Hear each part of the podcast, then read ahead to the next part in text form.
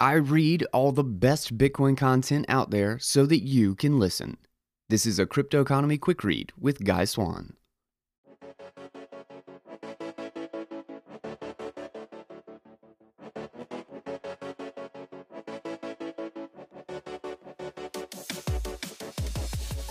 Bitcoin and the tyranny of time scarcity. This is what we are reading today. Uh, welcome back to the Cryptoconomy, guys. I am uh, continuing through the Bitcoin Times uh, second edition. We have read so far Passion of the Believers uh, by Hass McCook, and then yesterday we read uh, Gigi's Bitcoin's Eternal Struggle. So I'll be releasing all of these, I think, as a single piece um, for the Bitcoin Times second edition. Um, and this is all uh, made available by Alex Svetski and the team uh, at Amber. Um, so definitely be sure to uh, thank all of them for the amazing work and for uh, putting this stuff out there. Um, but again, this is Robert Breedlove's piece, Bitcoin and the Tyranny of Time Scarcity. The tyranny of time scarcity is ubiquitous in life. Here we will explore how mankind cooperates to resist this immortal tyrant using one of our most ancient social technologies, money, and why Bitcoin is bound to achieve global monetary dominance. A tyrant of time immemorial. All human action inescapably occurs within the bounds of time. As the universally shared element of experience, time is the grand paradox of nature. It heals all wounds, yet ultimately ravages all things. Each of us feels a current of time that is totally impersonal. In a ruthlessly egalitarian manner, time flows equally for rich and poor, sick and healthy, young and old alike. The temporal flows we experience cannot be reproduced, reversed, or stopped. At an intrapersonal level, our allotment of time is as scarce as our lifespan is limited. Interpersonally, time scarcity manifests as the total time we can collectively allocate towards serving one another, whether we are making goods, providing services, or gaining knowledge. We have but a finite quantity of hours to commit towards our efforts. In this sense, time scarcity is the immortal tyrant subjugating all of us mortals. Only through cooperative action can we break free of the restraints time scarcity clasps upon us. Society is the sum total of cooperative actions taken, a social order that is paradoxically shaped by competition among its constituents, free people. Actions intent on improving our relationship with nature, which enhance our quality of life by saving us time, necessarily involve the use of natural resources. If one seeks to dig ditches faster, he will first need to construct a shovel, a tool that requires wood from a felled tree, refined metal ore, and expertly shaped screws to hold the earth shattering device together. Since the earth we share is physically finite, its natural resources are inherently scarce, and we must each compete to earn our own fair share. In a world that is as physically abundant as our ingenuity will allow, it is ultimately only our finite time that constrains us from producing more of anything we want. Existing under the ubiquitous tyranny of time scarcity, it's natural for animals to adopt more energy efficient means of satisfying their wants. The law of conservation of energy mass is the first law of thermodynamics, an inviolable principle of the universe that organisms, lazily and cleverly, follow to the letter. Predators in the wild frequently make expected value calculations when deciding whether or not the anticipated energy expenditure in pursuit of a particular prey is worth the caloric value of the meal. Should the hunt be successful, most hunts have low chances of success. Even herbivores like koala bears economize their physical movements to maximize their consumption of eucalyptus leaves per exertion. Of course, these decisions are not likely based on any mathematical knowledge, but rather on instinct. Similarly, driven by an instinct to overcome the oppression of time scarcity, us humans have always found ways to uncover and extract ever more natural resources as we hunt for satisfactions to our wants. We have literally just scratched the surface, as our efforts haven't even taken us halfway into the Earth's crust, its tiniest and outermost layer. Through generations of trial and error, with our collective learnings accumulated in heuristics, written knowledge, and methodologies, mankind has steadily economized his productive efforts, gradually making more and more use of his time. The fruits of our labor are evident. The price of all natural resources in terms of time necessary to produce them has steadily decreased over the long run as technological advancements continually increase our productivity, our capacity to produce the greatest results with the least effort. Metal prices over the past two centuries are a testament to this. Evincing the simple truth of mankind's ever rising productivity is gold. As the annual new supply flow of this extremely rare metal remains steady, it makes no sense to consider other natural resources, which are less rare than gold, as scarce in any practical sense. Indeed, only time scarcity truly constrains our creative output. In this sense, time, both individually and collectively, is our most precious and scarce resource. Each of us seek to extend and savor our time on earth. As a population, we strive to economize our actions and increase our productivity to attain the greatest results possible with minimal use of time and effort. Indeed, the purpose of the world economy is to accelerate our collective productivity gains through innovation and trade.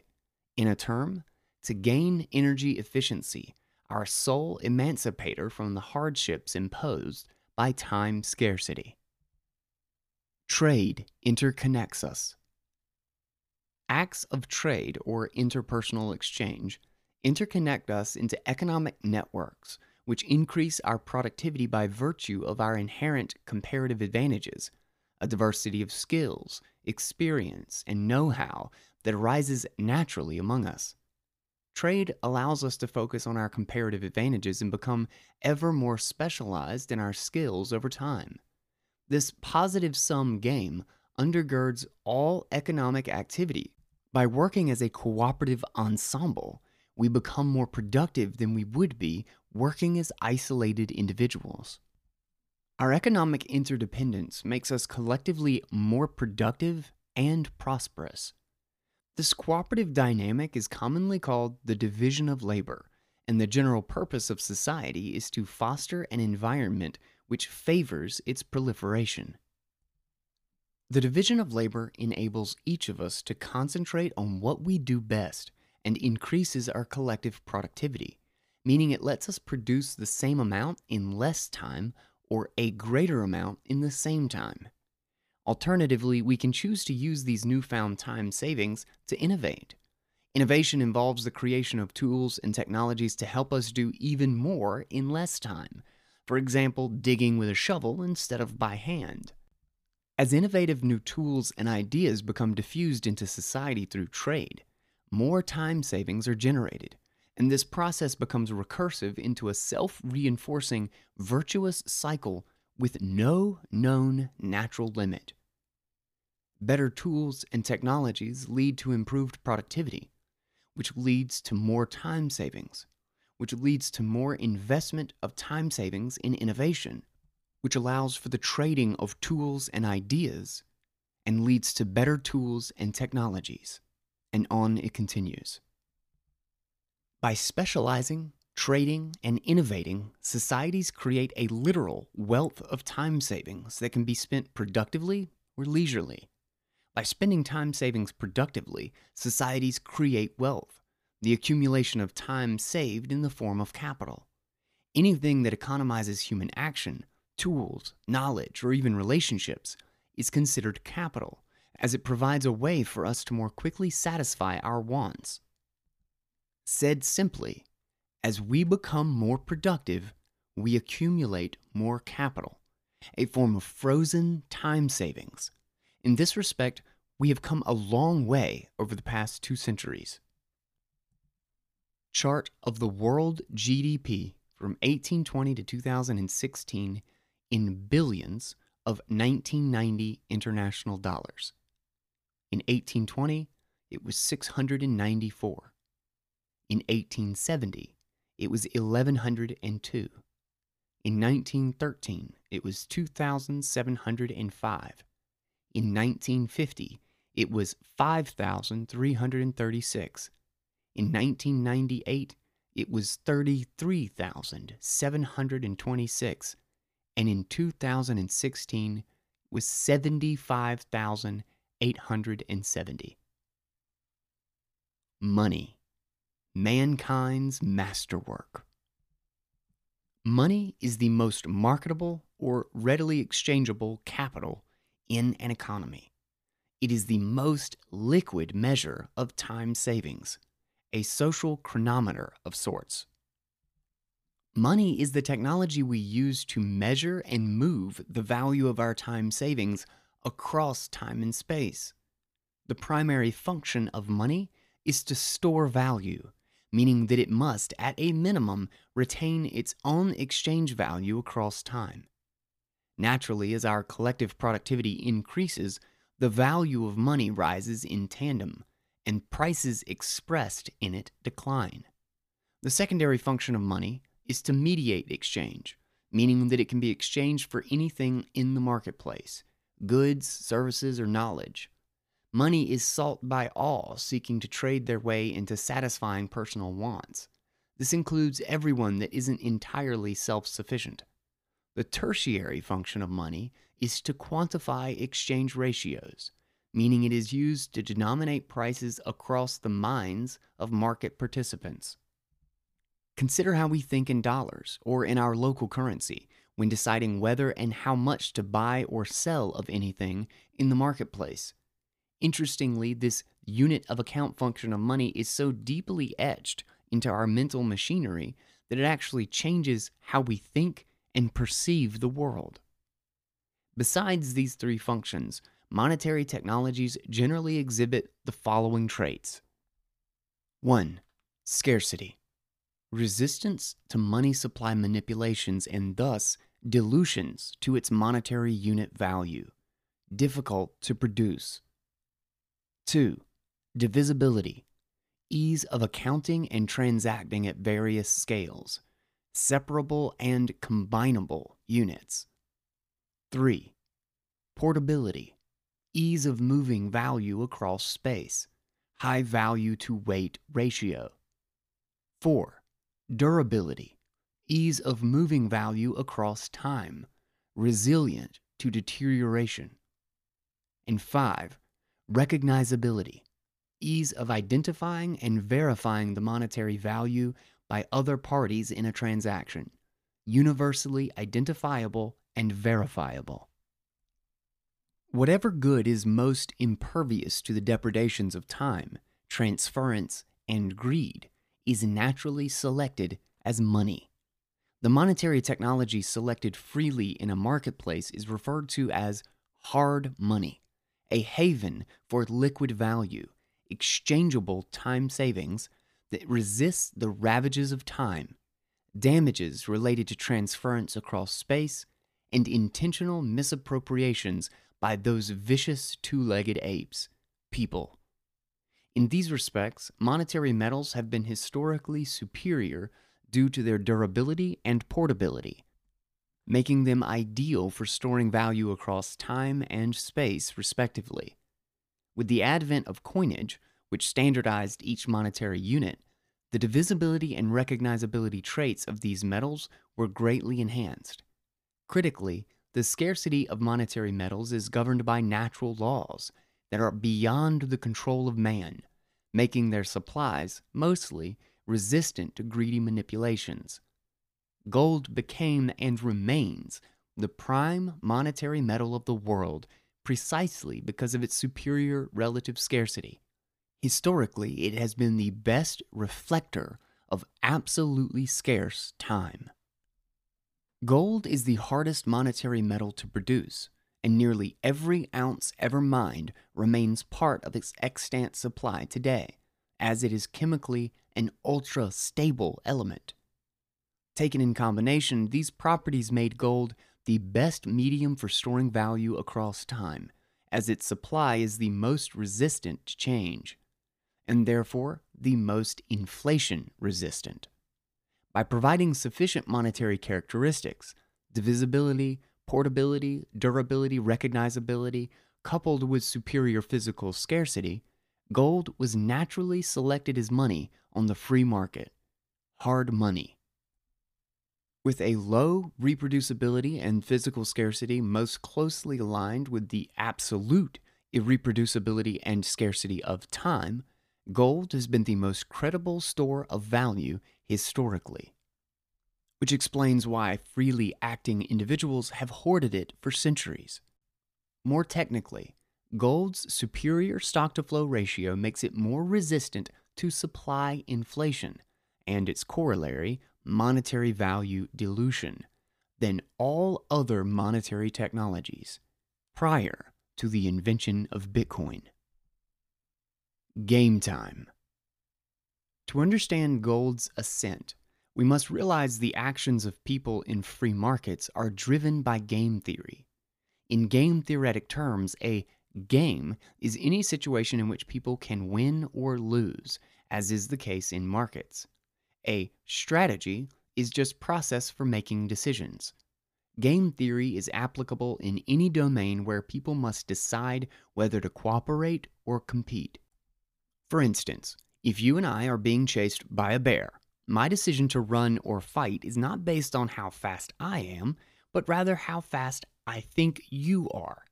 Game theoretically, I only need to be faster than you, not the bear, to ensure my survival. Such assessments of interpersonal dynamics are also closely related to economics and monetary evolution. In the context of monetary evolution's relationship with time, free market participants choose hard money over all other monetary technologies because its resistance to supply increases most closely reflects the immutable flow of time.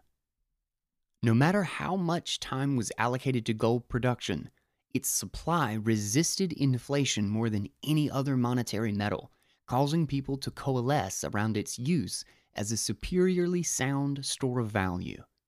In game theory terms, gold production became the Nash equilibrium, a game state in which everyone follows the same strategy because there is no advantage to be gained by switching to any other strategy. So long as people sought to maximize their freedom from time scarcity by accumulating capital, collectively produced more than they consumed, and accomplished these goals through trade, gold remained the best proxy for the scarcest economic resource time. Unicity of time and money. Time is the only irreversible element in existence. Its directionality is imparted by the ever growing entropy of the universe, as defined by the second law of thermodynamics. This thermodynamic arrow of time, which points us into an increasingly chaotic universe, is, in fact, the only irreversible aspect of reality. Every other natural process is symmetrical, making it impossible to discern whether an event is unfolding forward or backward in time. As such, this universally objective and unidirectional flow of time provides our purest reference point for all values, of the seven key metrics maintained by the International System of Units and Measures, six are rooted in the time it takes light to move through a vacuum. Gold, then, as the most difficult commodity to produce, no matter how much time was allocated towards its extraction, served as the best market proxy for the objective purity of ever flowing time. It is commonly said that time is money but few realize that the reciprocal is also true. Money is time. Beyond relative irreproducibility, hard money exhibits other properties akin to the natural flow of time. Markets naturally optimize for a hard money that is as impersonal, irreversible and unstoppable as the flow of time to which it is anchored, and which it is intended to epitomize in the marketplace. As hard money arises naturally as the result of countless market interactions in which individuals seek to trade their goods for steadily more exchangeable goods, it is inherently beyond the control of any single individual, nation, or central bank. This makes hard money apolitical and impersonal. It cannot be used to benefit any one group over another. In other words, hard money tends to be politically neutral, like time. Hard money is also equity based, meaning that physically possessing gold as an asset, for instance, is 100% equity and 0% debt, a bearer asset. This makes payments in gold immune to reversal, unlike those made with monopolistically imposed debt based monies called fiat currencies, which are liable to the whims of bureaucrats who can choose to confiscate, censor, or deauthorize fiat currencies at any time for any reason. Finally, hard money is unstoppable, in the sense that if I flip you a gold coin, there is no single authority on earth that can block or devalue that transaction. Hard money, like gold, derives its value from freely acting individuals choosing the best monetary technology available to them. Sacred sovereignty. All right, I'm definitely going to need a drink, so uh, let's go ahead and hit our sponsor real quick and we'll jump back in on this section. Sacred sovereignty. Bearer assets like gold offer another significant advantage each individual unit is self sovereign. Sovereignty refers to the freedom to take action as one sees fit. As Rousseau said, man is born free, and everywhere he is in chains. The struggle of history has been the need for flexible coordination of human action on a large scale against the usurpation of individual sovereignty that the institutions built for this purpose typically impose. Paradoxically, as mankind pursued large scale mobilization of his efforts to overcome the natural tyranny of time scarcity, he gave birth to an artificial tyrant that engorges itself by consuming our individual sovereignty. The government and its apparatus of thievery, central banking. True sovereignty originates at the individual level. It naturally reigns when our individual expressions, whether verbal or financial, are unmanipulable by others. When a government censors your speech or a central bank devalues your dollar, it is a violation of your individual sovereignty. Let no one prevent you from speaking your mind or spending your time and money as you see fit. We are each our own supreme ruler. Sovereign. The word sovereign is derived from the Latin adjective super or above and the Latin noun regnum, rulership or control. Thus, sovereign means, quote, one who is above the rulership or control of another. Sovereign means not a subject or a slave. Repeat, not a slave. Gold is a self sovereign bearer asset whose credibility and value as money is derived from the combined sovereignty of countless self interested individuals exercising free choice in the marketplace.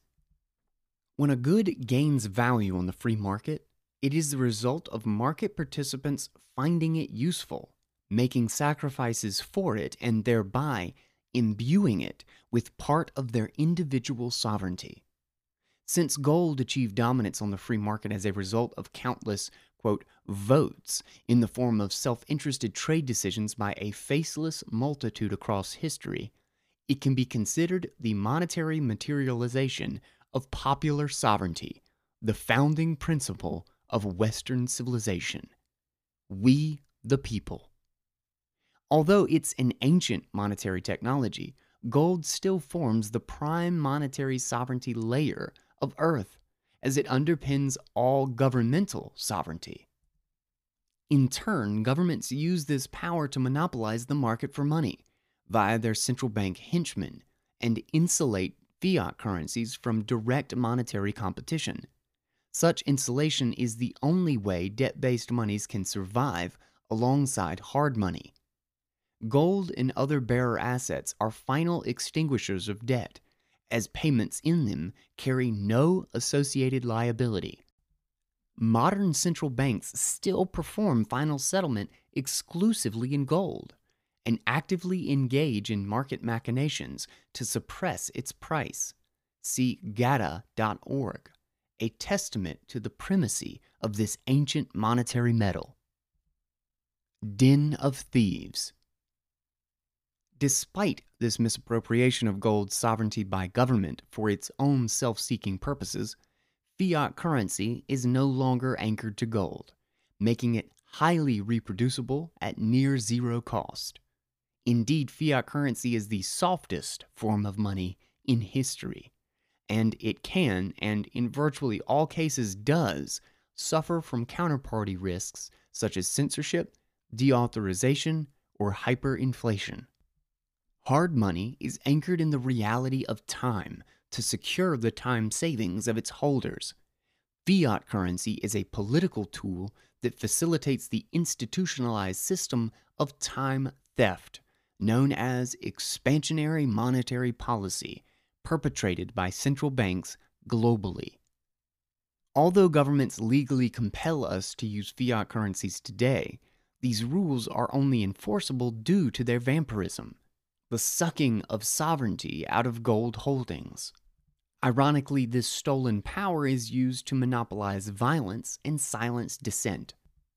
Government sovereignty, then, is derived from the agglomerated self sovereignty of its gold hoards, which, in combination with the anti competitive artifices it erects legal tender laws, capital controls, capital gains taxes, etc. in the sphere of money, explains why gold has been confiscated and its private ownership outlawed repeatedly throughout history.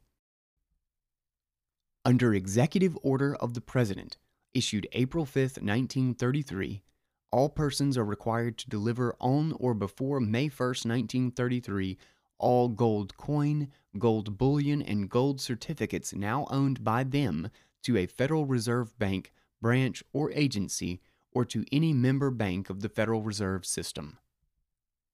There is only one reason for such confiscatory acts governments grasping for more power a means to usurp gold's self sovereignty, an embezzlement of power which itself originates in the actions of free people selecting a monetary technology in the marketplace, a tragedy at the heart of all modern economies.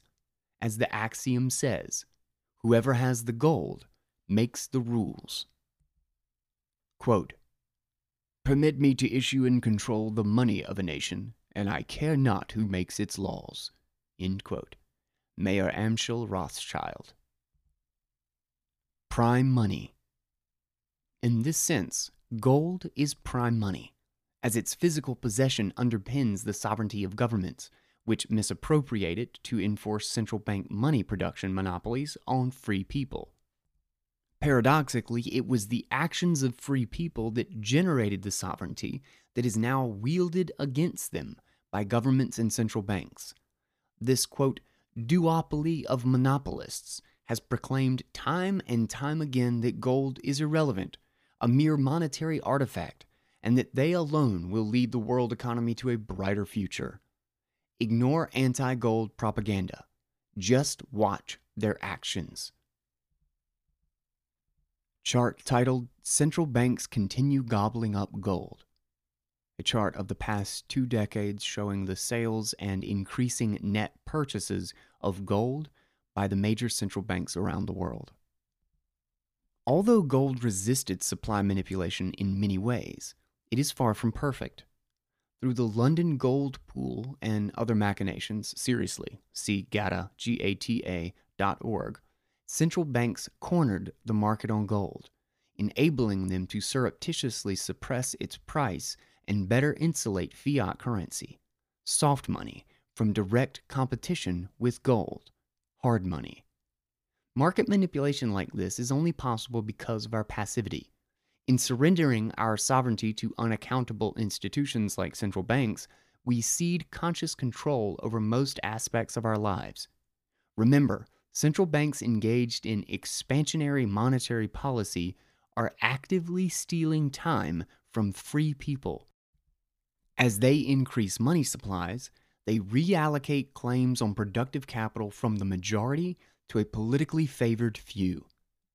This parasitism on the savings of society extends the working lives of most of the citizenry. In this way, monetary inflation is a direct violation of private property rights and individual sovereignty. It is worth repeating. Human action is the essence of sovereignty.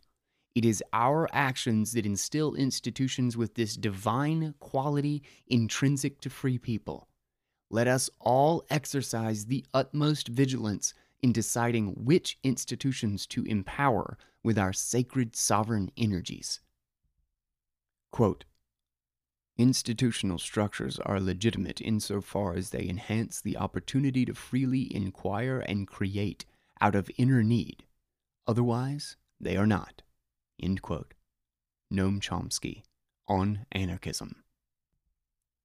Hard Money Renaissance. Against this usurpation of our individual sovereignty by government, we find hope in the emergence of a modern innovation called the Internet, the universal exchange engine for knowledge.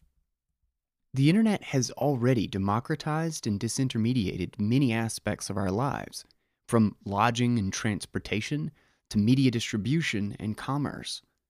Compositionally, the Internet is a set of open source protocols known as the Internet Protocol Suite for permissionlessly moving information worldwide in an instant.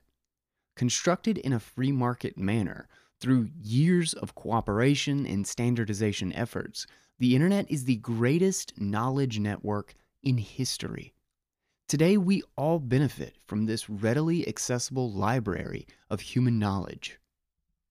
As Milton Friedman so aptly pointed out in 1999, about 10 years before the invention of Bitcoin, the one thing the internet lacked was a secure, private e-cash. Quote, the one thing that's missing, but that will soon be developed, is a reliable e-cash, a method whereby on the internet you can transfer funds from A to B without A knowing B or B knowing A. Friedman's prescience proved astonishingly accurate. Coming into the 21st century, we had two key inceptors for digital hard money gold, the ancient and prevailing monetary sovereignty layer, representing an unmanipulable money supply, and the Internet, the ultimate engine of exchange, representing global interconnectivity or liquidity.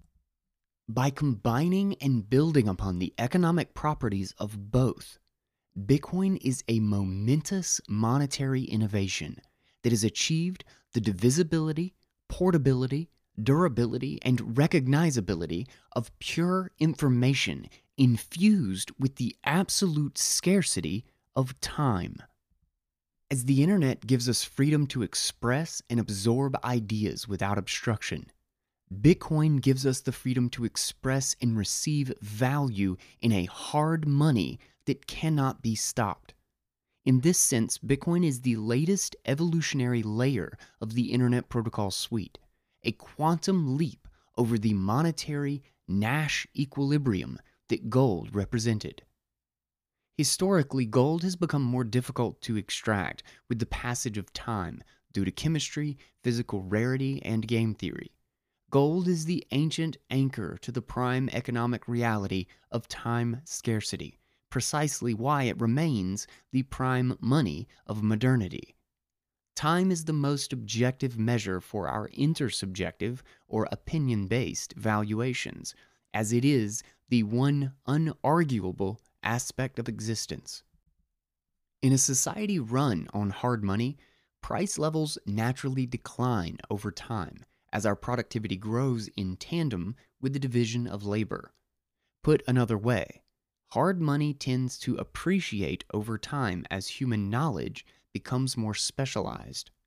In this way, increases in the value of hard money reflect how far humanity has liberated itself from time scarcity. Liquidity of time and information. Conceptually, then, money is both frozen time as a means of storing time savings and liquid time as a means of exchanging time savings. We earn money by sacrificing our intrapersonal time and can trade it for commensurate sacrifices from others. As such, anyone that gains control over a money supply and can manipulate it at will can steal time savings directly from the users of its money via the shadow tax of inflation. To shed light on the true nature of fiat currency in one line, let's call it like it is a pyramid scheme built atop gold that is subject to unlimited supply inflation. Since it bears repeating, inflation is intrapersonal time theft, a legally enforced injustice. Quote, Inflation is probably the most important single factor in that vicious circle wherein one kind of government action makes more and more government control necessary. For this reason, all those who wish to stop the drift toward increasing government control should concentrate their effort on monetary policy. Friedrich August von Hayek. Manipulation of money supplies has other consequences. Money is an economy's main informational utility, a touchstone to measure the value of time savings or spending expected to be made possible by an economic good in the future. When a money supply is manipulated, the objectivity of its measurement ability is compromised. This breakdown of money's informational utility is called price signal distortion. Such manipulation makes economic calculation less reliable and causes entrepreneurs to overborrow, misallocate capital, and ultimately degenerates time savings as capital is consumed instead of being compounded through reinvestment. Price signals provide a system for market participant telecommunications and can be explained as follows Quote, Understanding price signals. Knowledge, due to its dynamic and fluid nature, cannot be fully known by a single entity, as it is constantly in flux and widely distributed within many minds. In a free market economic system, prices capture this distributed knowledge, convert it into impartial information, and disseminate it widely. Price signals are the coordinating force of free market systems. Each individual decision maker can faithfully rely on the prices of goods relevant to their production process, as the prices themselves are a distillation of all known market realities into a single, actionable variable. Each individual's buy and sell decisions in turn further shape prices, which carry this altered information back out into the market. Price signals are to market participants what light is to the eye. To understand this point, consider the 2010 earthquake, which badly damaged an area in Chile responsible for a great deal of the world's copper production. This earthquake severely damaged copper mines and export infrastructure, which immediately reduced the flow of new supply to the world copper market and resulted in a 6.2% increase in its price. Anyone in the world whose business interfaces with the copper market will be affected by this. They do not need any specific knowledge about the earthquake in Chile or market conditions to decide how to respond. All the relevant information they need to make effective decisions is contained within the price of copper itself. Immediately, all firms that demand copper are incentivized to demand less, delay purchases, or find substitutes. On the other side of the market, all firms that produce copper are incentivized to produce more of it. With a natural shift in price, everyone in the world involved in the copper industry is incentivized to act in a way that alleviates the negative consequences of the earthquake This is the power of a free market with accurate price signals. End quote.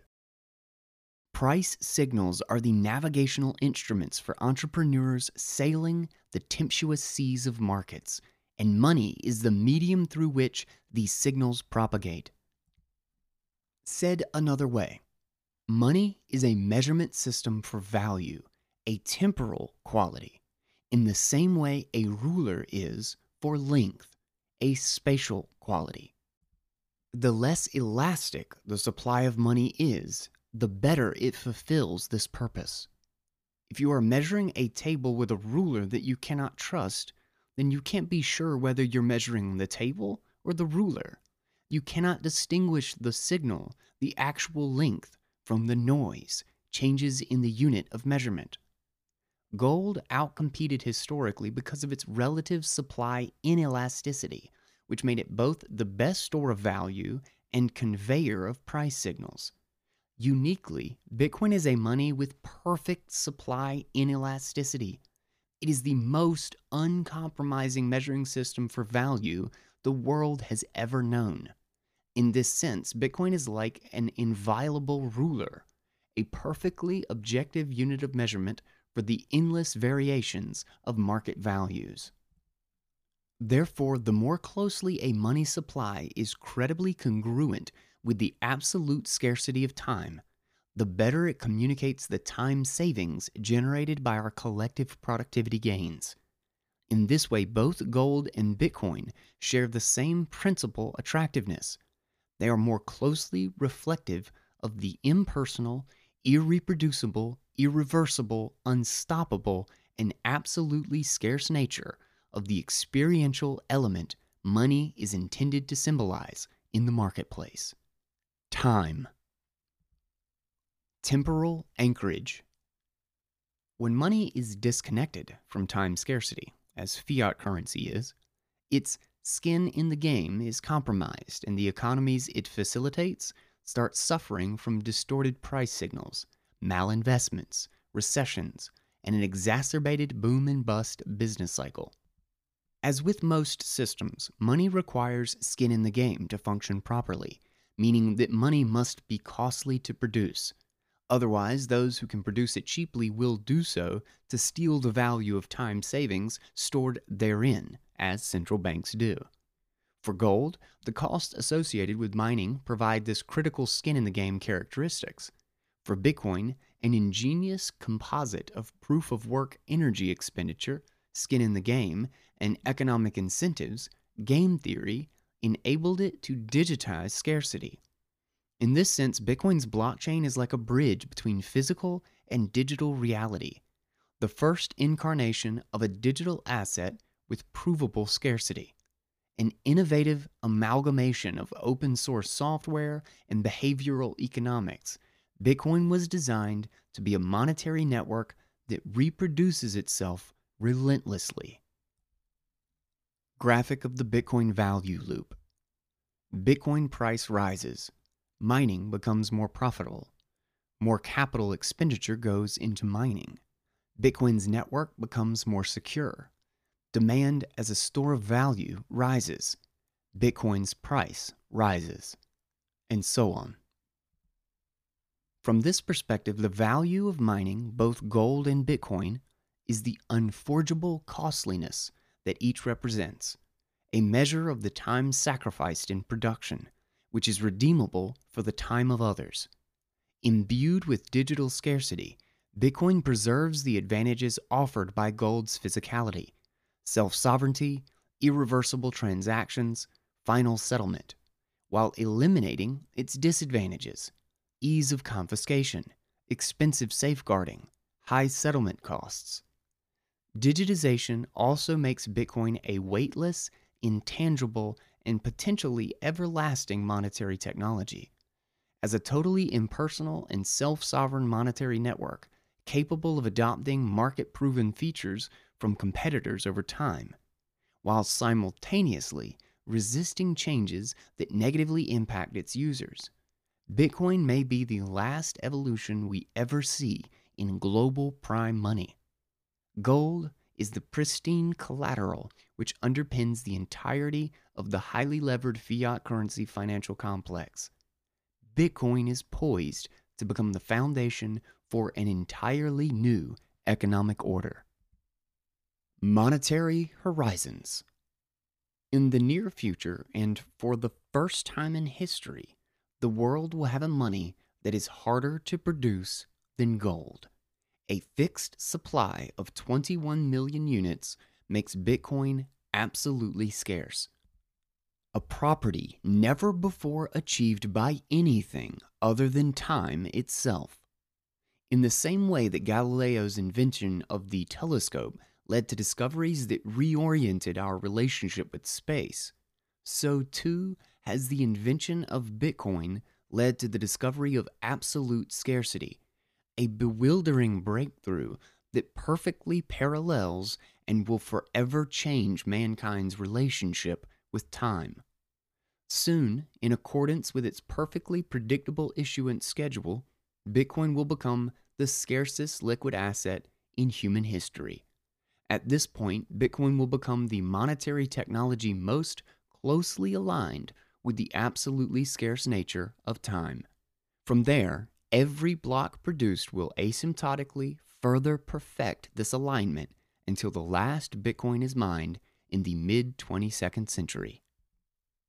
The supreme divisibility, portability, durability, recognizability, and scarcity characteristics of Bitcoin constantly increase the likelihood, via the Lindy effect, that it will continue to outcompete gold and fiat currencies in its long climb toward becoming global prime money.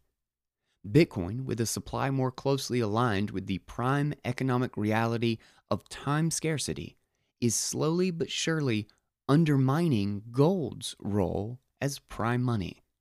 The word undermine literally means to dig under fortifications, to collapse them. In this sense, Satoshi designed Bitcoin to dig deeper into reality than gold, and in doing so, undermine its role as prime money by more closely mirroring the fundamental nature of time. As a result, the value of fiat currencies will also diminish as gold slips from its position of primacy. Temporal metaphor Time is the ultimate experiential element we all share. It is ruthlessly egalitarian, flowing equally for all alike. Time is our objective anchor in a world of ceaselessly shifting intersubjective valuations. Abstractly, money is our metaphor for time. As a tool, it best serves mankind when its supply is as inelastic as the absolute scarcity of time. Here, gold does well. Yet Bitcoin, the first money with a supply that is absolutely scarce, reflects time perfectly. Money is the medium through which many minds become one. It is the coordinating mechanism of human action. Money matters because only through cooperation and innovation do we mortals gain ground in our struggle against the immortal tyrant of time scarcity. Perhaps one day to be regarded as the most impactful technology ever invented, Bitcoin is simply a tool for saving time. It stores the value created from our time spent serving one another, reduces the time needed to establish trustful coordination, and it protects our mutually generated time savings from confiscation. Furthermore, Bitcoin promises to reduce the money, capital, and life wasted in warfare. Bitcoin accomplishes this by transcending laws and outcompeting money production monopolies, which use taxation via inflation to stealthily fund perpetual warfare. As Ron Paul said, quote, It is no coincidence that the century of total war coincided with the century of central banking. End quote. Bitcoin also promises to help generate even more time savings by deepening the division of labor, a direct result of financial disintermediation, the benefits of which flow to everyone. Finally, Bitcoin encourages us to adopt lower time preferences and think long term. Hard money incentivizes us to save and invest, and disincentivizes excessive debt and spending, since it naturally appreciates over time as our collective productivity grows. Fiat currency is the reverse. It pushes up our time preferences and disintegrates societies. As the repeated fall of ancient civilizations shows, monetary integrity and social cohesion are inexorably linked. Breaking the chains. Bitcoin belongs in a certain class of momentous innovations, like antiseptics, electricity, or the internet, that either extend our lifespans individually or enhance our productivity and therefore our time savings collectively. These innovations expand our relationship with time in one or more ways, extending life expectancies, lowering time preferences, or enhancing productivity. Bitcoin promises to contribute to all three by being the best self sovereign savings technology in history, reducing death tolls and capital destruction from warfare by financially starving governments, incentivizing savings and investment in innovation, and accelerating our productivity gains by reducing artificial and arbitrary trade frictions. Bitcoin has the potential to bend the grand arc of human history back towards a free market paradigm. Bitcoin is doing this in the market for money, and its underlying technology may one day be applied to other markets like equities, bonds, and real estate. Going forward, Bitcoin promises to further liberate us from the clutches of time scarcity, eliminate time theft via inflation, reinvigorate individual sovereignty, and, as a cumulative result, radically increase social scalability worldwide. As Alfred North Whitehead said, quote, it is a profoundly erroneous truism repeated by all copybooks and by eminent people when they're making speeches that we should cultivate the habit of thinking about what we're doing. The precise opposite is the case. Civilization advances by extending the number of important operations which we can perform without thinking about them. As we continue our endless contentions with time scarcity, government authorized money monopolies remain a scourge on our humanity. Central banking, an institution of monetary socialism and systemized time theft, has repeatedly wounded our individual sovereignty, time preferences, and freedoms throughout history. We mortals must break the shackles of this oppressive institution and focus our energies on innovating against time scarcity, the immortal tyrant. In doing so, we will create a world in which our children, their children, and all future generations are born able to live totally self sovereign lives, forever free from the chains of governmental tyranny. By Robert Breedlove, October 2019.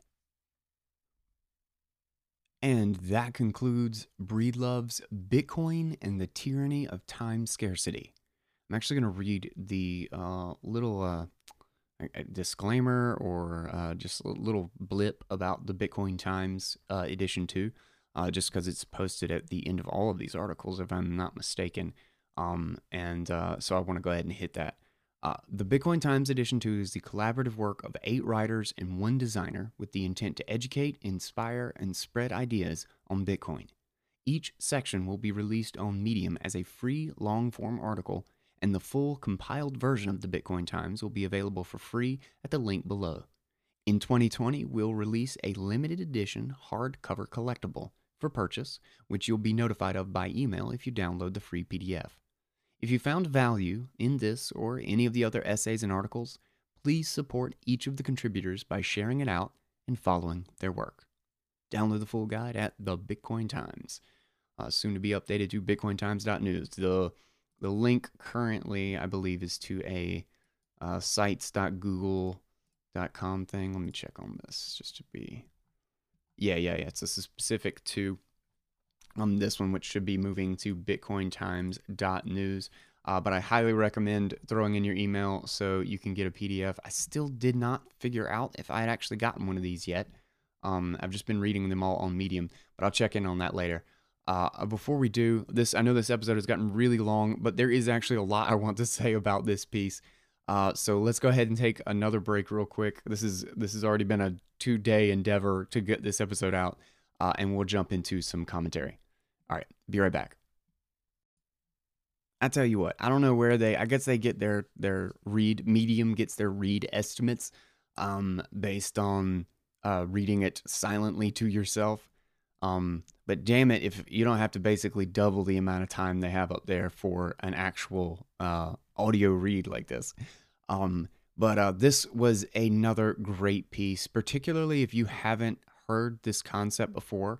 This is an incredibly good breakdown of so many of the main elements of this argument of the the concept of what money is actually a um, a measure for what what it actually serves as a role in its econ- in, in the economy and why it emerged like why it's a technology in the first place. Where did it come from? Why does it exist?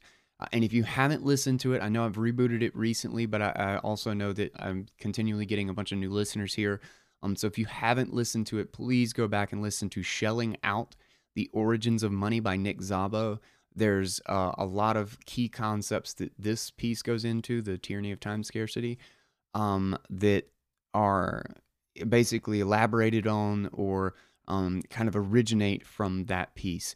Um, and there's so much to go into, and it's I believe it's the third section of the Bitcoin Standard, or of course, Money, Bitcoin, and Time by Robert Breedlove, which we've also covered on the show, um, that really gets into these concepts even deeper. Um, and I uh, this is always like a really just a really cool concept to me, and I've I've saved a bunch of uh, like I highlighted a bunch of stuff in the uh, article that I kind of want to hit uh, some thoughts on. So let's go ahead and jump into this.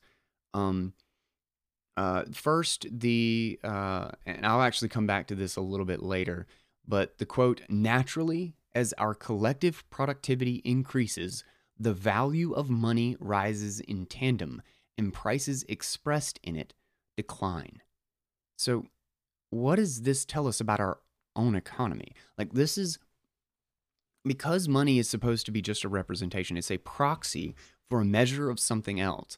And uh, I didn't actually save it, but there's uh, one quote somewhere in there where he talks about um, how, how the, the value of something, the value of a good, or the value of some some sort of production is actually uh, much better measured in the amount of time you're providing someone else, like how much time savings you give to someone else. Um, and that makes an amazing amount of sense, and it, and it goes, it flies right in the face of the whole, the whole Communist Manifesto, the Marx like labor theory of value, and all these things, which clearly isn't true. There's basic examples that you can come up with that make that theory utter garbage. Um, in in no time, it's shocking almost that that that theory or that uh that concept has lasted so long, despite being so simple to prove wrong, is that just because somebody does something, just because somebody works at something, makes does not mean in any way that it is valuable. Like I could, if I dig a hole, a big annoying hole in the middle of your yard, you don't value it just because it took a long time for me to do it and it's not more valuable because I used a shovel than it is because I used a tractor and did it in an hour. Um, uh, like it, the the labor theory of value makes absolutely no sense in the context of the j- just the sheer obviousness that value is subjective. You might actually want a hole. Maybe you want a pool, and I've done half the work for you already. Maybe you don't want a pool. You want a nice grassy green, you know, hobbit esque yard, and I have just completely ruined it for you. Now, you, now it's not only is it not valuable in any way, it's a huge cost. It's a giant burden.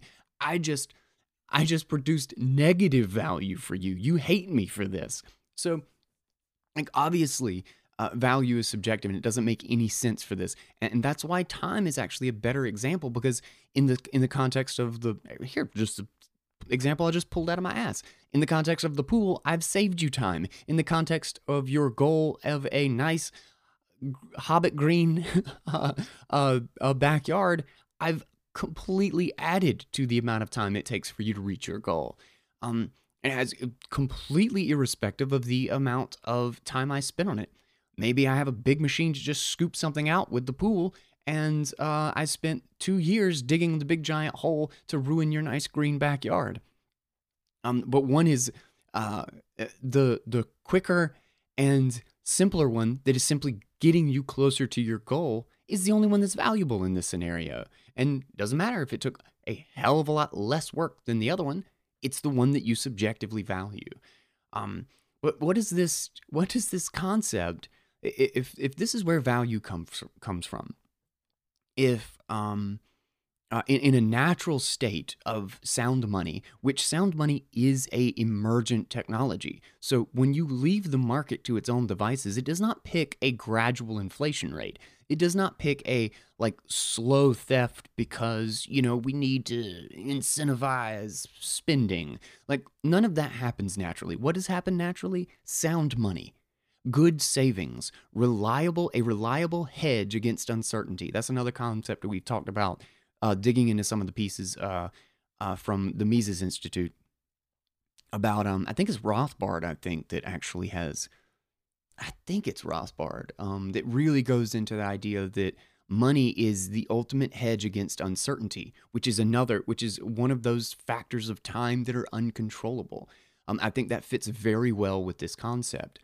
Um, is it's the one good that doesn't deteriorate. It's the one good that's widely recognized and incredibly liquid. It's the one good that if you have a hundred of them, it's exactly worth a hundred of them rather than um, uh, like you can combine it into many and you can have just a few of them and it's the same relative unit.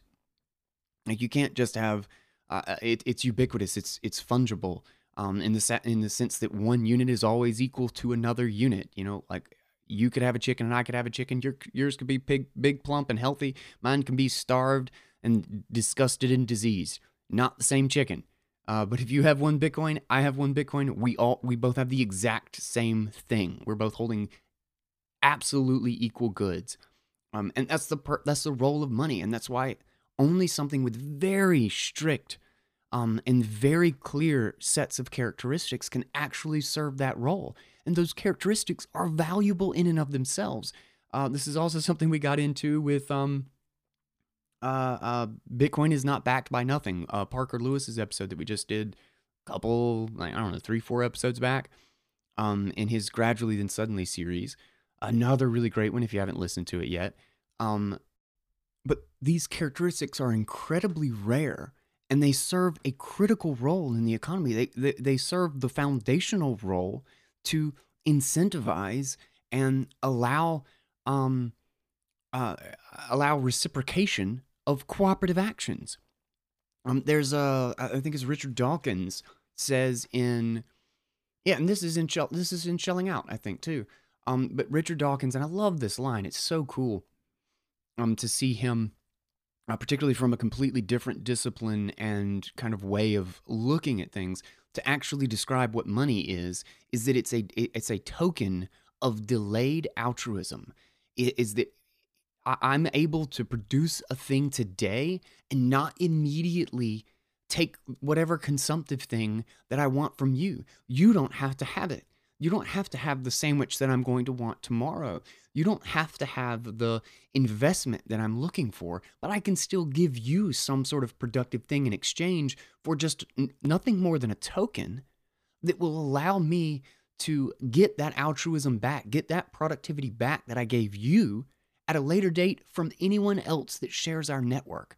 It's it integrates or uh, incentivizes and and allocates or organizes organizes cooperation on such a grand scale by having a, a, a independent medium with which we can use as a token of that altruism, as a token of those favors, of those productive and valuable things that we are exchanging each other, so that we can stretch this across time, so that we don't have to have that double coincidence of wants problem. We don't have to deal with that anymore.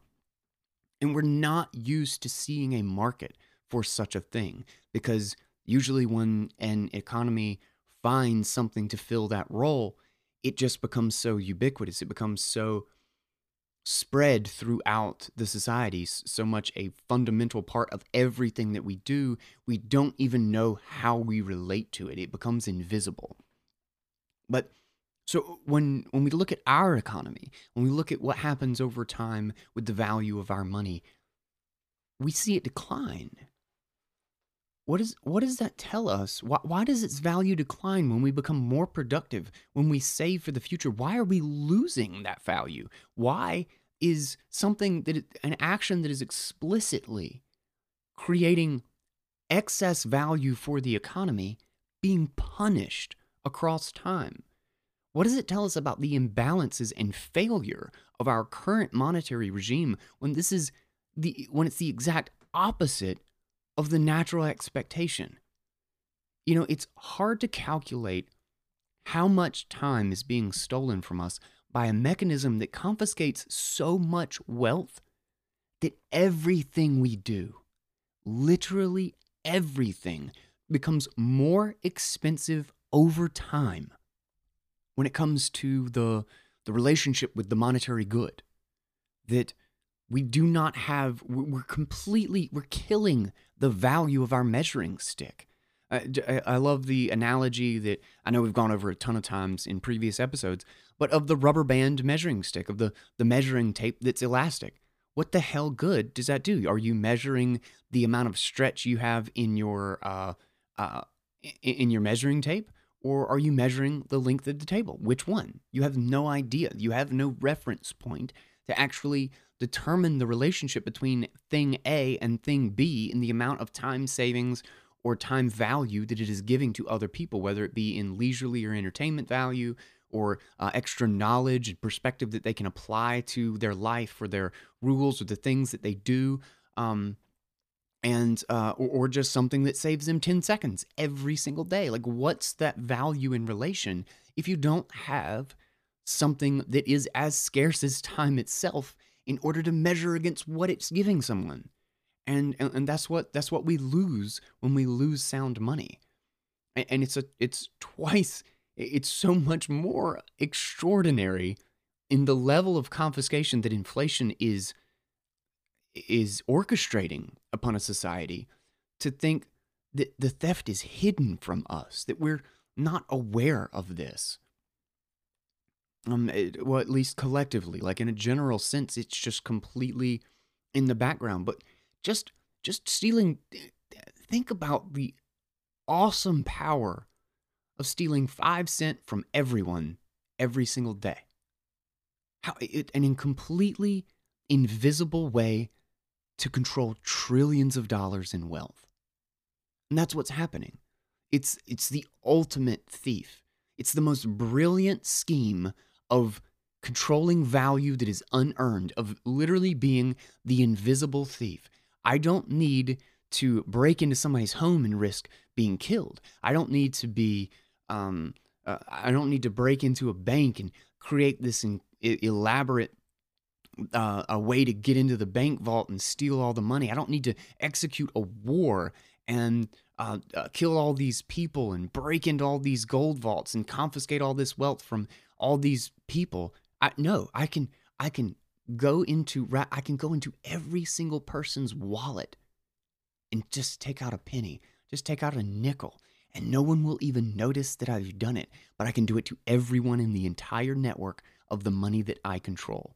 There is no political power more potently corrupting than that sort of power. And, and it is specifically because of the nature of money, the uh, our bizarre relate. Actually, actually, this actually goes into um, a quote. Hold on a second. I, I think I got another one here that I think relates to this. Where is it? Um, yes. Okay. Quote uh, from the Tyranny of Time Scarcity here. Consider how we think in dollars or in our local currency when deciding whether and how much to buy or sell of anything in the marketplace. Interestingly, this unit of account function of money is so deeply etched into our mental machinery that it actually changes how we think and perceive the world. So, this is why, this is a great example of why it's easy to hide. Um, because when your fundamental measurement of like literally how you relate to the world around you. It's like one of those things somebody tells you it's three kilometers, and you're like, uh, or, or, vice versa for whoever's listening to this. But uh, in my example, it's like somebody tells me that's three kilometers, and I'm I'm going in my head and like, okay, how many miles is that? Like, like the kilometer doesn't doesn't express anything to me that I can relate to outside of the measurement I can relate to miles. So I translate it to miles. It's it's very very much like a language. People think it's a lot of people simplify it into just a choice of picking one over the other, but one you end up you grow up having some sort of relation to like you these things become embedded in your mind and money is even more powerfully like that. Like when people ask how much Bitcoin is worth, it's like, what's its price in dollars? So uh, this thing is literally a mental framework. Uh, and if you don't have, if you don't have any concrete reference with which to compare it to, all, I mean, all of our perception is based on relativity. So the, the universe is based in relativity. So we have no idea how fast something is going unless we know how fast we are going. It is only in comparison to us that we can get any sense of what's going on. If I'm traveling at a thousand miles an hour in space, right next to something traveling, something else traveling a thousand miles uh, an hour, we have no. I have no idea. I have no idea which direction I'm going, where I'm going. It's all relative. Money works. That's this exact same way. That's why the number of units is arbitrary. 21 million. It could be 21 trillion. I mean, technically, it's two point like. Uh, 0999 quadrillion that we read in uh, yesterday's uh, Bitcoin's Eternal Struggle. Um, uh, that many satoshis or whatever. Like the the unit is completely arbitrary. It's in relation to how many goods or how much productivity and available time savings. Literally, that's what all these goods and consumables and uh, machines and all this stuff is doing is to get us to do more to to to beat the test of time to to take the tyrant and defeat its most powerful weapon against us. I mean, think about like today with a computer, with a machine, with with a tractor, like the um, the number of things where we can produce thousands of times as much output in a matter of seconds that would that may have taken a day, it may have taken weeks, may have been completely impossible 200 years ago. Just think about what what you or I can accomplish just sitting with this, the crap around us right now that would literally be impossible eh, that just be unfathomable would take so much work would take so much communication so many movings of paper or writing or copies of things like 200 years ago. Like imagine the vast amount of difference between then and now. That's because we have a way to measure and trade and exchange that value to understand what that value is and communicate it. It's a communication mechanism. And to uh, manipulate that metric is to destroy the definitions of words so that we miscommunicate. That, that's, that's an analogy of uh, what you're actually doing on the economic level. You're, you're destroying the information that is actually being uh, transmitted with the price, with the monetary instrument. And because it is so ingrained as a reference point for, okay, well, this is $20, that's a little bit more than I would like to pay for this coffee. Uh, I'm expecting a $4 coffee or a $5 coffee if I'm putting a bunch of sugary crap in it. Um, but because that's our reference, I mean, think about think about just in the time it takes to realize that that metric is changing, to realize that that value isn't staying consistent. I mean, how easy would it be to realize if if it if over a period of a year you were now spending twice as long, like twice the amount of time and it just happened incrementally um in order to do some specific task or or get some specific thing, you know, whatever it is, like whether it's a coffee, if it went from five to ten dollars and it happened slowly, where it's just like five thirty three one day and then it was 549 uh, you know, a couple days later. It just happened. How long would it take for you to realize that, like, shit, wasn't this just five dollars a little while ago? And you know, if it's what if it's only ten percent longer? What what if it only expands like that? Would you would you have any idea? Would you really really notice it? It's such a sneaky thing to steal just a tiny amount from everyone. It is truly the most clever of thieves. Oh, oh man, we uh, this is gonna be this is gonna be a while. All right, I got to get through this quickly. Um, uh, let's jump on to the next quote here.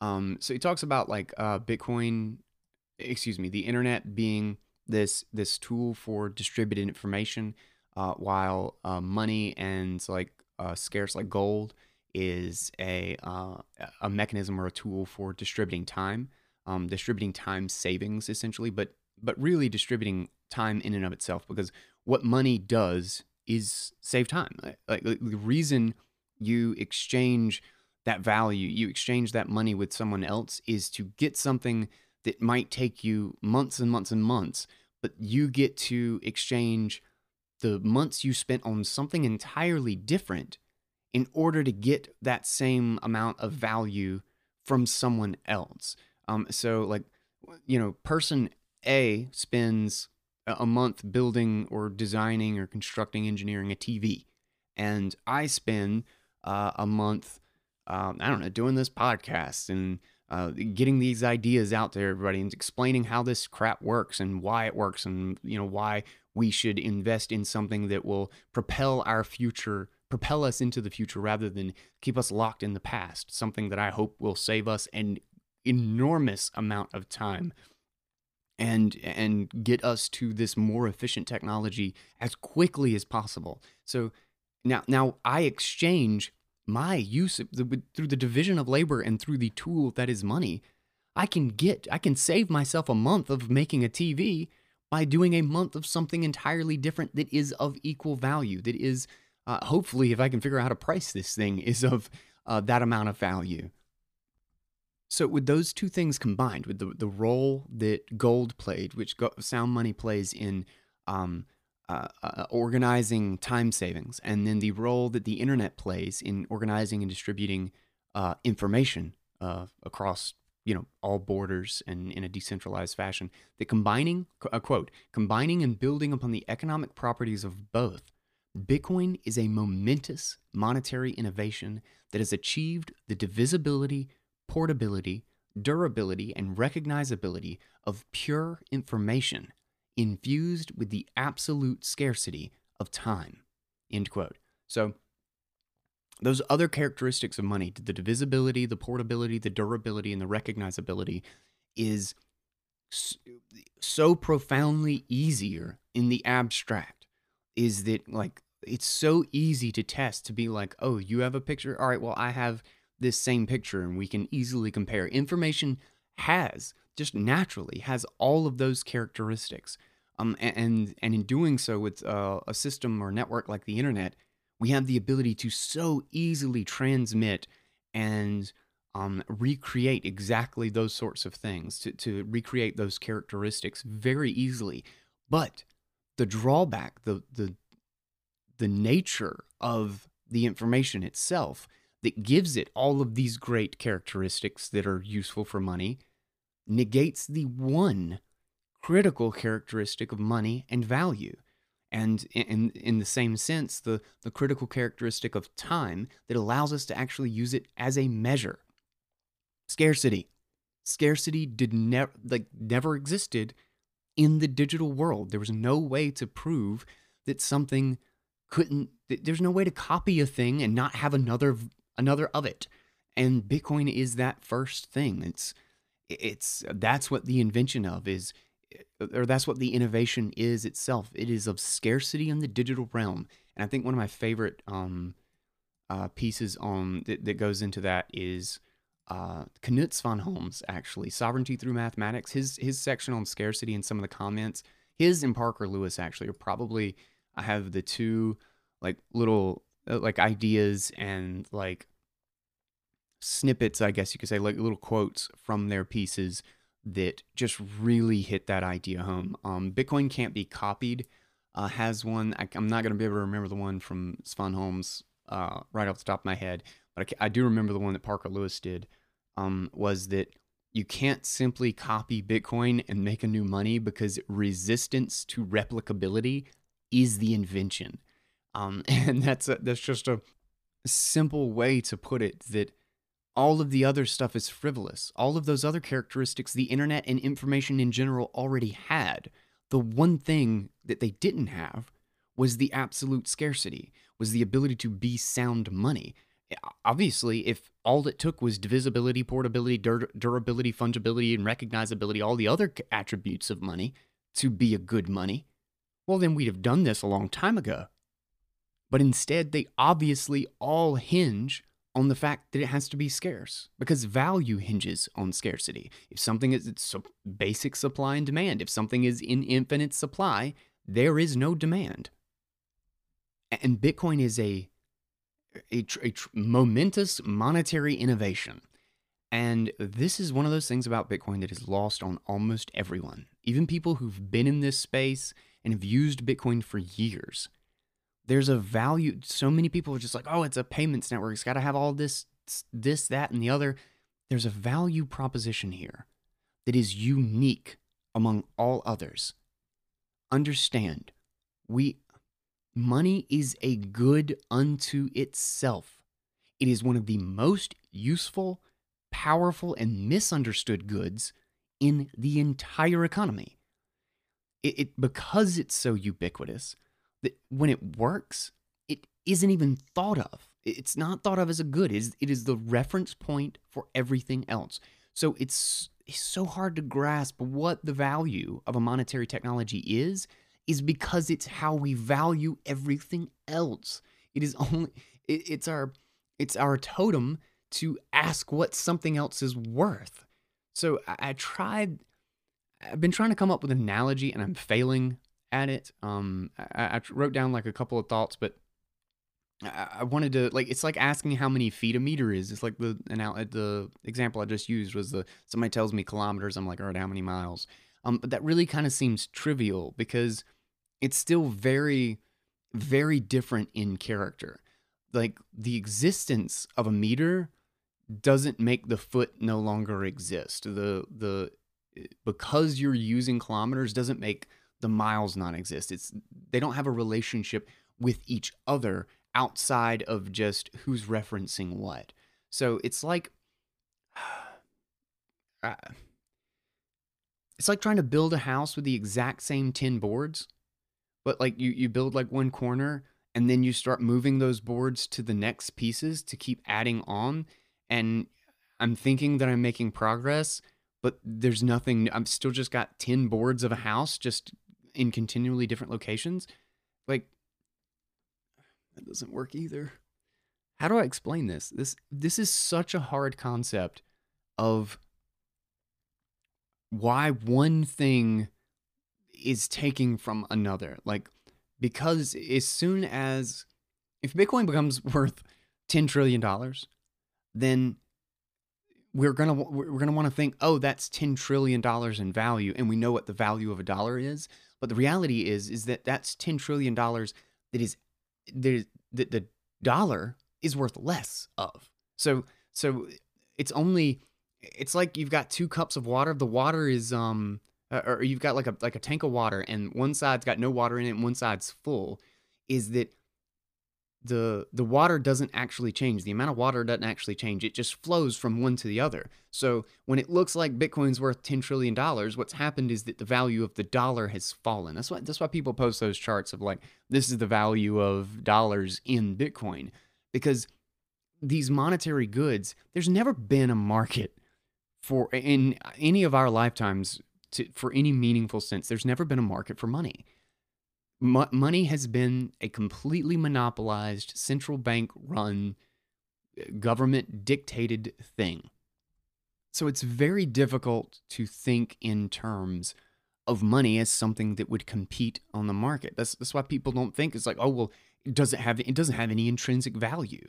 It doesn't have any utility. What would you use Bitcoin for? Money. Money. You would use it for money. It is the most valuable good in the economy. It's a brilliant money. Money is a good unto itself. It's like saying, well, it's just a piece of software. What would you use a piece of software for? Anything that you could do with software. That's what you would use it for. And, and in that same sense, like Bitcoin, sound money is a way to store and secure your time. It is a token of reciprocal altruism It's an unbelievable coordination mechanism. And I understand that all the people in the world have no idea, like the vast majority of people don't realize that there is actually competition between these things because when it becomes so ubiquitous, it is just their measuring stick for thinking about anything. But for the first time, we have to think about what it's like when monies compete and, and really compete on an open market. Like, not like, oh, this jurisdiction is, uh, you know, valued against this jurisdiction. There's a, there's a very different dynamic than an actual market, a free market that can uh, basically value a currency irrespective of the the subjective jurisdictions. What we have basically with our uh, with fiat currencies is some degree of comparing of, of a comparative value between the really the fear invoked by one government versus another in a sense is that like if I'm living within the United States, I'm more worried about using the United States and the the staying power of the United States dollar and the the, the United States is uh, the gov- that government is my is the one that is most relevant to me and my life. It is the one that if something happens, they're the one that's going to come knocking on my door. I'm not really worried about Canada or what the UK is up to. Um, and it's also not a system that I was born into. You know, I have already have the metric of the dollar embedded in my brain. Um, and, and like I said, we've never seen a market that doesn't have these jurisdictions. We've never seen a global market for money. And to get to watch, to, to get to see sound money compete, really for the first time in maybe over a hundred years, we've created that Satoshi and the the community and all, all these this this incredible process over the last 11 years has created a decentralized independent monetary system is such a game changer. Like like okay, maybe maybe Satoshi was trying to invent peer-to-peer digital cash, but what he actually did, he accidentally reinvented sound money for the digital age. And cash isn't cash without sound money. He had to secure the monetary policy first, and that's the system that was built. That's the unbelievable value of this system that is independent of anything else. The thing is worth tens of trillions of dollars in, in, comparative measure of dollars, literally without changing a thing, just in the the continued maturation and expansion of what we already have.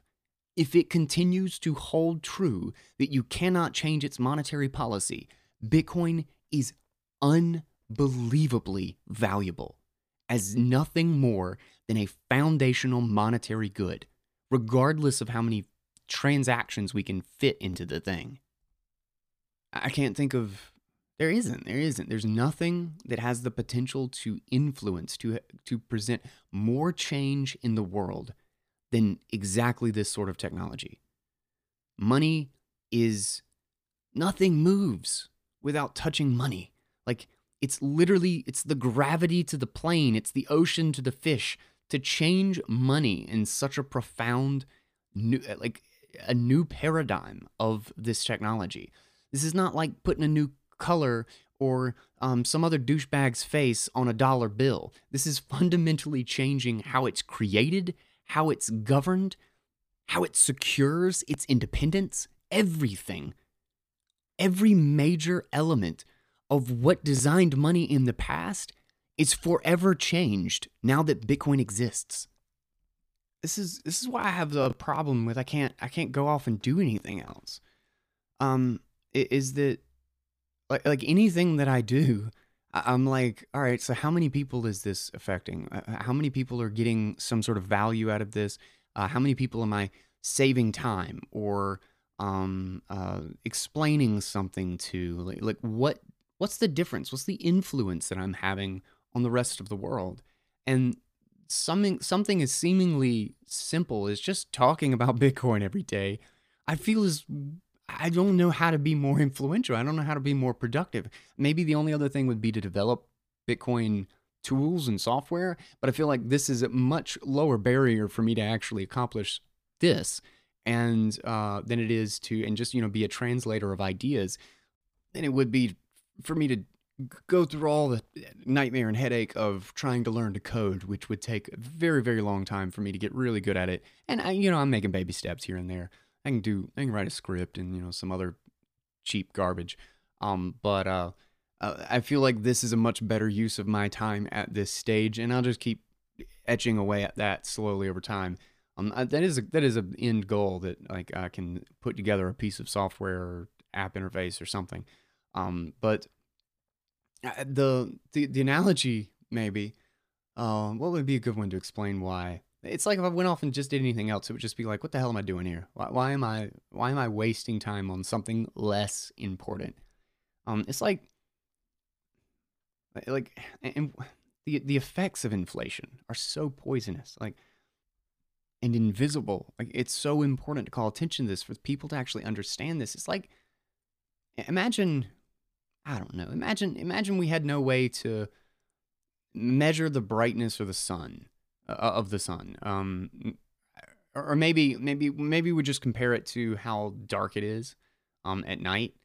And so like you know if if the sun got a little bit darker uh, well then so the night would get a little bit darker too because you know the reflection off the moon is darker and, and, we wouldn't actually be able to see because like our measuring stick is changing with uh, what we're actually trying to measure um, but then the earth starts to drift out of orbit it starts to drift away from the sun really slowly so nobody nobody really sees it we don't have any idea we're not we're not measuring we're trying to you know measure all this crap from the brightness of the sun, and nobody sees that this is happening. But it started to have a few unexpected problems, just a couple.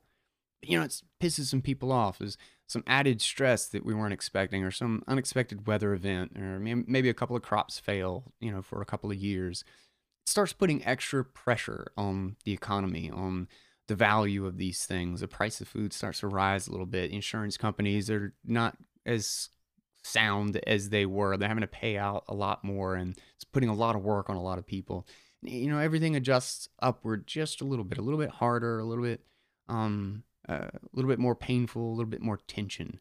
Uh, and it, but this continues. This continues for years and years. But even though things are getting worse in some ways, we're still we still have a thriving market. We still have um, you know, we're still finding better ways to to hustle. We're we're inventing new crops and uh, you know, genetic genetically engineering to grow them faster and more lush and you know, uh, healthier fruit and all this garbage. So, despite the fact that you know tensions might be rising, we're still pulling through. We're still making progress. But you know, like it's like the number of homeless on the street corners like seems to be growing going up prices of food still, in spite of all of this, it seems like oh, we got five percent more productive this year, but still the price of food went up. What the hell? What's what's what's going on? What are we what are we missing here? Um, and you know we we love to go out and eat, but it seems like we're doing it half as often because it's just so damn expensive to go out and eat these days. Um, and then then a couple of big problems show up. A couple of really big we're, we're already kind of teetering on the edge and it was like we felt like we were just barely getting by. But then one of those like every 50 years sort of disasters happens. And uh, you know you know it's always going to happen. It's eventually going to happen whether it's the that category 5 hurricane that just plows through the whole freaking country or uh, earthquake whatever it is just those big disasters that, that are inevitable but usually we're a little bit better prepared. But instead, tensions are high. We're already running thin. We already we already have debts that we were unsure if we could pay back. And now the recovery from this disaster takes five times as long. Some parts of the city stay mangled, or uh, like whole whole towns just kind of get abandoned because it was too expensive to repair. Um, the practically our whole society starts to deteriorate and we can't even recover from things that we should have been able to expect, that we should have been able to bounce back from, all because this one slow thing has been eating at us for years and we've not seen that it's happening. So there's all these other great things that you could do. There's all these amazing things that we could spend our time doing, you know, making uh, you know, repairing some of this damage, Uh, tensions are awful. Everything, everybody's blaming each everything on the other guy. Nobody really knows what the hell is wrong in this in this society because we don't have a good measuring stick to figure out what the hell is happening. It's just like everything is getting suckier a little bit, and we're all we're all arguing more. We're all a little bit hungrier. We're all a little more exhausted, and everybody feels like they're spinning their wheels and not getting anywhere. It's like we're we're working our asses off just to get back to where we started. We're losing something and we don't know where. And I could there's all these other things that we could work on. We could grow the plants faster. We could design them better. We could come up with uh, better mechanisms. We could do it with artificial light um, and grow them faster indoors. We could come up with better communication mechanisms. We can do all of these things. But eh, this, this like this is where we are now as a society. We're working on all of these things, but we're we're missing the fact that we're drifting away from the sun. That all of these problems result from one fundamental thing that is poisoning everything else that we do. And suddenly, somebody figures out how to push us back into orbit, how to get us back closer to the sun. That if we all started doing this, we could solve all the problems. Well, not, not solve all the problems, but we could work to move all of those problems back in the right direction to benefit everything at once, to lower the tensions, to remove the debts that are weighing us down, to increase the productivity of food production without inventing anything different in, in, in as far as food goes, to prevent the next completely pointless and never ending war with just one solution. You can work to fix and push all of the other problems in the right direction. Even problems that may seem unrelated, they just get easier to deal with because we've solved so many other things. That's what I feel like Bitcoin is in the world. It's the it's pushing the earth back into orbit. Because when it comes to monetary soundness, when it comes to economic reality, we have lost our way. And it's it's it's in where you would expect it to. It's in socialist money. Um, and and most people don't think of it this way, but it's absolutely true. There's no better example. Like the one thing that is absolutely 100% undeniably socialist in our economy is money. And of course, it's a complete and utter failure because centrally controlled things cannot account, particularly when you're talking about economic systems. It has no way to account for prices. It has it, it completely obliterates the phenomenal tool that the price mechanism actually is. And without competition of money, you don't have sound money. Without sound money, you have no way to govern, to trade and value our scarce time. And this is such a great piece that like really goes into these concepts. Um, uh, and I'll just end with uh, uh, I don't know where the hell that rant just went. um, but uh, I'll end with uh, one last quote here. Uh, is abstractly Money is our metaphor for time. As a tool, it best serves mankind when its supply is as inelastic as the absolute scarcity of time. This is a this is a concept that he's hit so many times. This is what the whole paper is about, basically.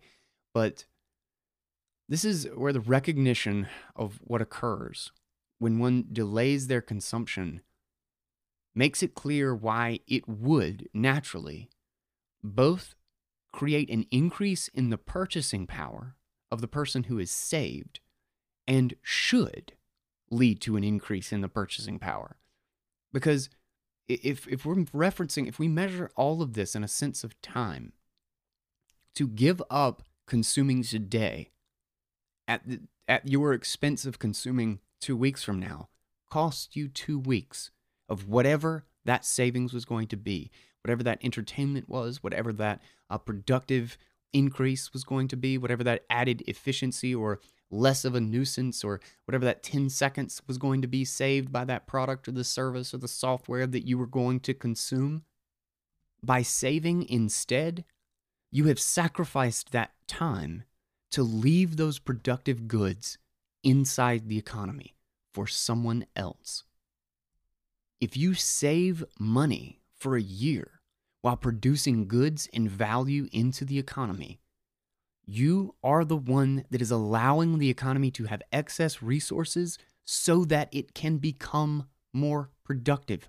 It's the only way for an economy to become more productive is to have excess capital with which to lean on while we innovate and iterate on our processes, on our, our, our systems, on improving our production capacities and all of these other things that without the excess capital, we wouldn't have the time or the resources to shut everything down, update it, and boot it all back up again. It is explicitly the savers in the economy, those who hold the non consumable good of money, in exchange for the future promise that it's going to give them something back, that they're going to be able to consume for the cost of their time. It's doing favors now and letting those favors increase the productivity, the happiness, the clarity, the knowledge, etc. of everyone else in the economy while not taking back your earned share of the value that you produced. Money doesn't give you anything. You can't build a nice house out of money. You have to spend it. You have to exchange it for someone else's work to to turn it into a house the money itself is completely useless outside of its role in storing and exchanging the value. By saving money, you increase the purchasing power of everyone else in the economy, and you have given time to someone else in exchange for delaying your own earned consumption. Obviously, there should be a natural incentive for this. And this is this is why, you know, the risk the higher risk of loaning it to someone or giving it to a bank would get an interest payment, but it's equally ethical and expected that one should benefit in value from the increased productivity if the economy has gotten uh, more productive by the use of the purchasing power that was not consumed by the producer, i.e., saved in money if I leave $100 worth of some productive value in the economy by just holding the money rather than consuming all the sandwiches or the machine or the computer or whatever it was that I'm leaving in that $100 worth of value, if I leave it in the economy so that the economy can use it, all the other people who need it can use it to become more productive, and the economy gets 1% more productive, well, then that $100 delay of, of $100 of uh, delayed consumption should share 1% in that extra productivity. The purchasing power would increase by 1%. This is this is what sound money naturally does. In the only possible unbiased way imaginable by by factoring in the direct skin in the game choices of every other action in the economy. That price, that section on price, if uh uh, if you guys haven't listened to it, if anybody's here and hasn't listened to the many discussions we've had on the price system, highly, highly encourage you to go back. It's one of the most fascinating concepts, I think, in all of economics is how much, uh, what's uh, the use of knowledge in society by Hoppe, I believe. Um, uh, we've read it on the show. Was, we did it in two parts. Um, maybe this one should be released. Actually, I should probably reboot that one at some point. But um, uh, uh, that one was uh, read in two parts, and I might be releasing it as its own single piece. Uh, but it's it's a brilliant piece, just talking about how much information it really expands on that one section that he has uh, that Breedlove has in here on how much information is actually allocated for, is actually translated for in the price. Um, and and the analogy of the the copper industry of the um uh, or the example, really, the, the real world example of copper going up 6% in price because of some disaster in Chile and and it coordinating it, it changes the decisions and actions of people all over the world in every industry that touches it without any of them having to have any idea how much or, or, or excuse me what happened what exactly what exactly were the details all the important information is already in the price, and they need to make up 6% somewhere. What they need to do is exactly adjust for the amount of additional scarcity that copper now has. The miners need to produce 6% more. the consumers need to consume 6% less. They need to find alternatives. They need to use aluminum where they can use aluminum. They need to use tin or zinc or whatever other metal that can uh, satisfy the need in the meantime or change their alloy a little bit. Um, like they, they need to seek out alternatives because copper is scarce. And what in a, a shocking mechanism of coordination that is that no one is controlling. It is it is an amalgamation. It's a the, and the price adjusts when everybody else adjusts their actions. The price goes back to normal, even though the supply hasn't changed or the supply hasn't even been fixed necessarily. We we adjust the demand for alternatives. We all of these actions move to get us back to equilibrium as fast as possible because equilibrium is where things are most productive, where we have the most time savings, the most prosperity, and it is explicitly in the price mechanism that can adjust for all of this information at the same time in aggregate. You will never get a committee of politicians to figure out how to account and figure out all of this information. They will have to use a pricing mechanism, and then any action they enforce from a political authority standpoint then destroys the ability for that pricing mechanism to actually give us any information. But anyway, going, I, how did I get into another rant? Um, going back to uh, the use of knowledge in society. Again, I think it's by Hoppe. I don't, I don't remember. I'm not going to look it up right now. Um, but I'll link to it in the show notes and uh, uh, correct it in the Twitter post if I'm wrong. Um, but a really, really brilliant piece that just crazy elaborates on all the amazing, uh, uh, all the things that the price system can actually account for, all in the goal of uh, this wonderful piece by Breedlove in allocating and uh, translating time savings between one person and another to create this incredible mechanism of cooperation where we can all share in each other's productivity and uh, and we don't have to alone stand against the tyranny of time, but that we can all share in this insane fight to the most scarce asset that we have available to us. And money is that one tool that can do that. And we are seeing it change on a scale of meaningfulness, of uh, uh, how it actually comes about. That it may be on the on the order of millennia in its significance. And that's why I re- I really love this piece. Um, this another one of the concepts that I know we've hit a lot on this show, but it's just so much fun to keep going over.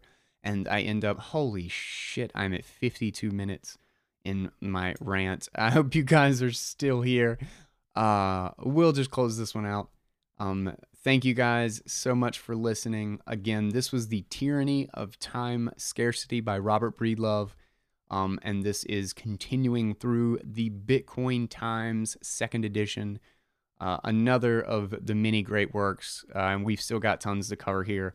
Uh, so more to come. Don't forget to subscribe to, well, Timeless Bitcoin uh, on Twitter. Make sure you follow them. Make sure you follow Breedlove at Breedlove something 22, I think. Uh, I have that tag in the show notes and, of course, in the Twitter post. Um, and uh, and of course, don't forget to subscribe to the Cryptoconomy with Guy Swan, where you're going to hear about all the amazing stuff that is sending us to this future that is going to put the Earth back in orbit around the sun and correct so many problems that stem from the this this poisonous thing called inflation and central banking that has been eating away at our productivity, that has been eating away at our ability to translate and share the the time that we have between us. Um, we're gonna get it back, and it it could not be more exciting that that potential exists, and that's why I'm here, and that's why I don't know what the hell else to do with my time. I am Guy Swan. Thank you so much for joining me. If you want to support the show, if you want to support what I do, um, uh, there's a number of things you can do. First, you can go to patreon.com slash the cryptoconomy and become a patron. Uh, as little as $1 a month will get you, well, it, you'll become a patron, but you also get access to the Cryptoconomy Crew Telegram. Uh, we talk about all kinds of stuff in there, all about Bitcoin, about the crypto economy, and uh, some really weird and bizarre stuff in there too. So if you would like to join in with uh, us weirdos and nerds, and uh, also would like to support the show, that's a great way to do it. Um, at patreon.com slash the cryptoconomy. Um, but otherwise, the two ways you can always support this show is share it out with everybody you know in the Bitcoin and crypto economy space so they too can get all of the best works in Bitcoin read aloud to them and commentated and expanded on by rant by yours truly, Guy Swan. And uh, and also uh, send me some suggestions. I've been getting a lot of people um, shooting me links, and I have found uh, really in the last month uh, at least seven or eight really good articles that I would I might not have bumped into otherwise. Um, and I'm, I'm finding the Cryptoconomy crew to be a really good resource for that. So uh, a thank you to all of those guys, and uh, don't forget, you know, shoot me a DM if you find something really good that you're like, why isn't anybody talking about this piece? I'd love to read it. Um, add it to my list. Uh, thanks so much, guys. I love you, and I will be back here hopefully tomorrow, depending on how long it takes me to get this next one out. But until then, take it easy, guys.